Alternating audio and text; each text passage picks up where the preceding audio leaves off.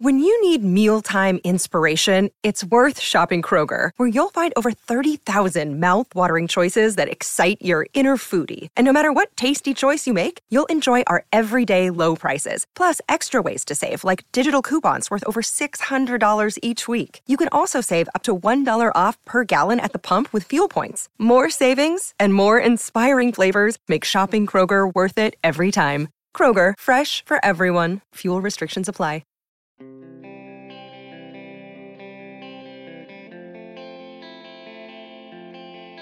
You stay up to watch that game in Edmonton last night?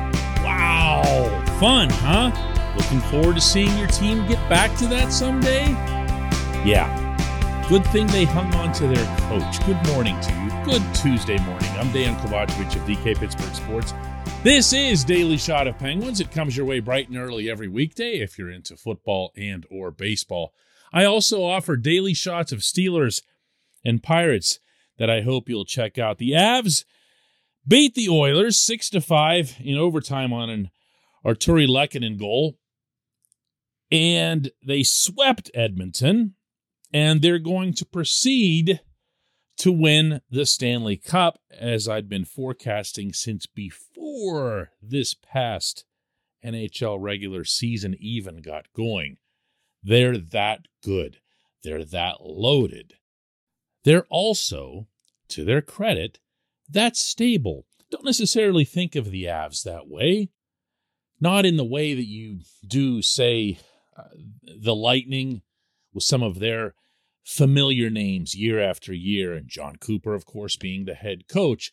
The way we thought of the Red Wings, remember, about a decade ago, with all of their familiar names year after year after year, and the same people behind the bench and up in the front office. Stability most certainly is not the way of the NHL, and this despite the pretty glaring fact, the incontrovertible fact, that it contributes directly to championships. Yesterday in Boston, the Bruins insanely fired Bruce Cassidy, who's had quite the run of success there with the Bruins, with an aging core, an older core than what the Penguins have, and with very little done to add to the supporting cast. If anything, Don Sweeney, the general manager there, made lots of lousy moves to dismantle what looked like it would be an encouraging supporting cast. Now, I don't care about the Bruins any more than you presumably do, but it is fascinating to me that the moment Cassidy was fired, eyes lit up in more than half a dozen NHL cities like, whoa, Cassidy's available. We can get him to coach our team. And someone, believe me, someone will. The same way that Barry Trotz is currently taking a tour of what seems like one third of the league and is considered a viable candidate to be the head coach, even of teams that currently have one. In fact, one of the first thoughts that occurred in Boston when Sweeney made this move was that he did it to, you know, like clear out the office before Barry Trotz shows up. Cassidy will be in high demand. Trotz already is in high demand. And you want to know what else they'll have in common? Especially Trotz? They're going to be really, really rich.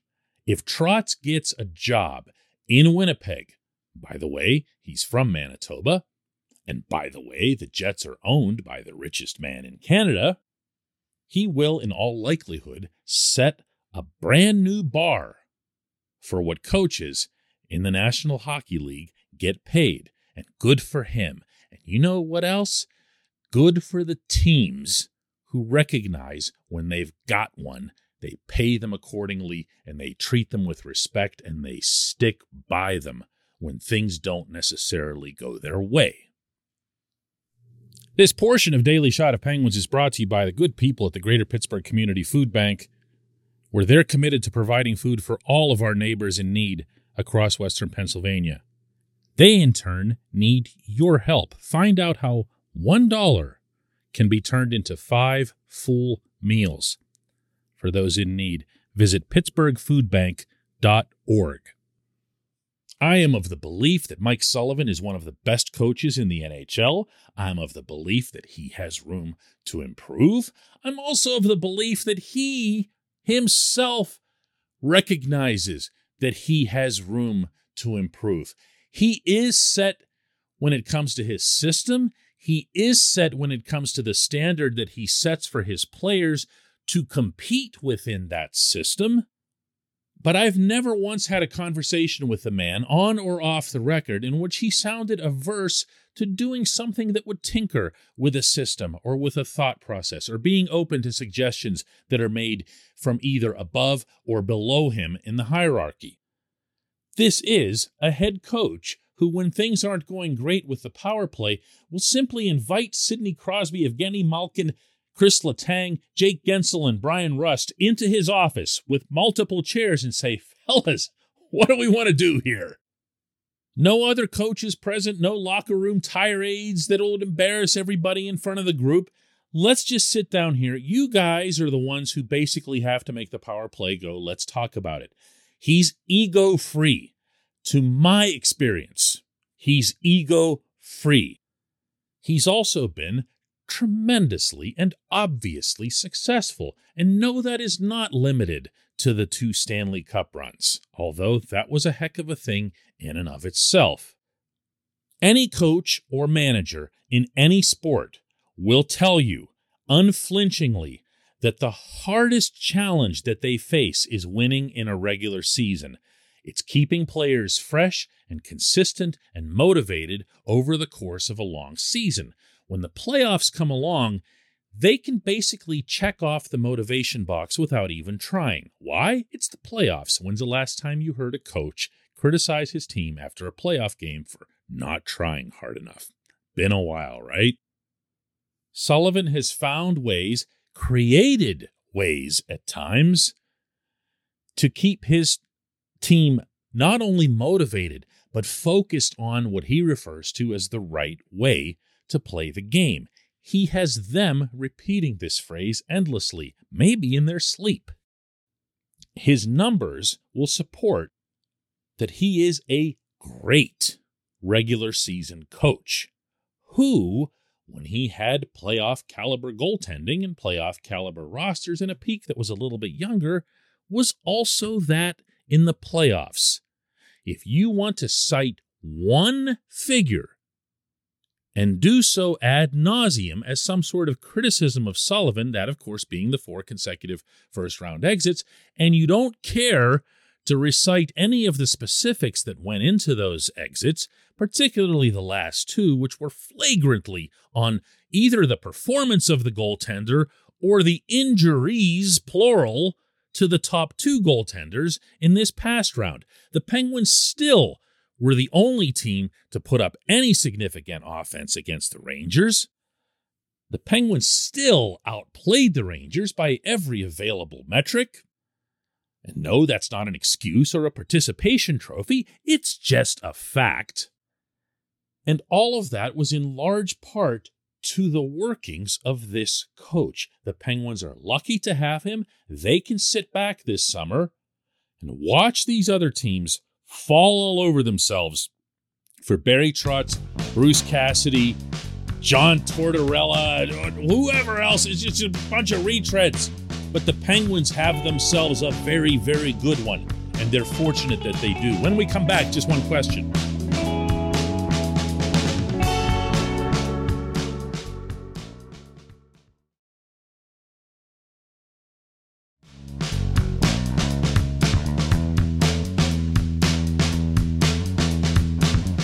Today's J1Q comes from Kevin Kramer, who asks, Do you think there's any possibility that the NHL takes headshots more seriously? I've had a lot of concussions myself, and the last one was over three years ago, and I'm still in a fog. This matter should not be taken lightly, but the NHL does. What will it take for this to change?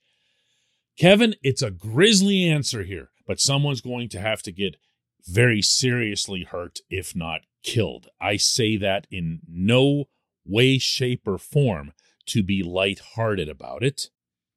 I say that because I can't fathom what it'll take that hasn't already occurred, even just in these playoffs.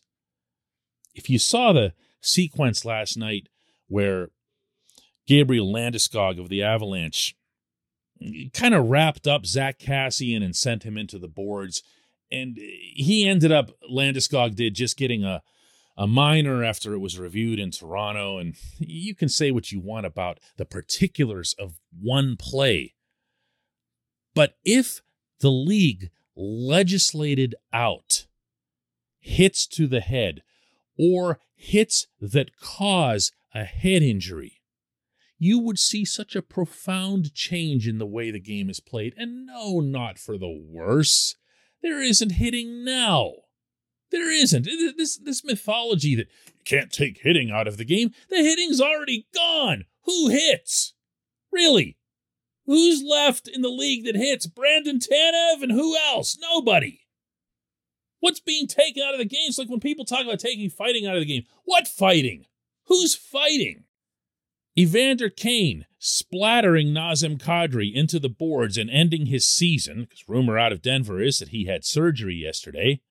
That, as Jared Bednar, Colorado's coach, said after that game, is the most dangerous play in hockey. Why the hell is it still in the game? Really? How does Evander Kane get one game out of that? You notice I've made it this far through this segment without even once mentioning Jacob Trouba because I'm trying to underscore here that it's not just him. A lot of us in Pittsburgh have made it just about him. But these hits are happening everywhere, and they're injuring players' heads. And these dopes at NHL offices in New York, led by the lawyer who only sees and understands that he successfully fought off a mass lawsuit regarding CTE a couple of years back and thus feels justified. It's okay, now we can just play with their heads again. Literally. Nothing is going to change their minds. Nothing until someone is very seriously hurt, paralyzed, or killed. There is no sport on this planet like this one that's this fast, that's this contained by hard surfaces, meaning the boards, and that has the players using lumber as potential weaponry. Okay, hockey kind of stands alone in all three of these categories. As such, it has to be legislated into the game, especially with all the knowledge that we have regarding concussions, as you referenced, but also the more advanced symptoms and degradation that can follow over the course of years, even a lifetime.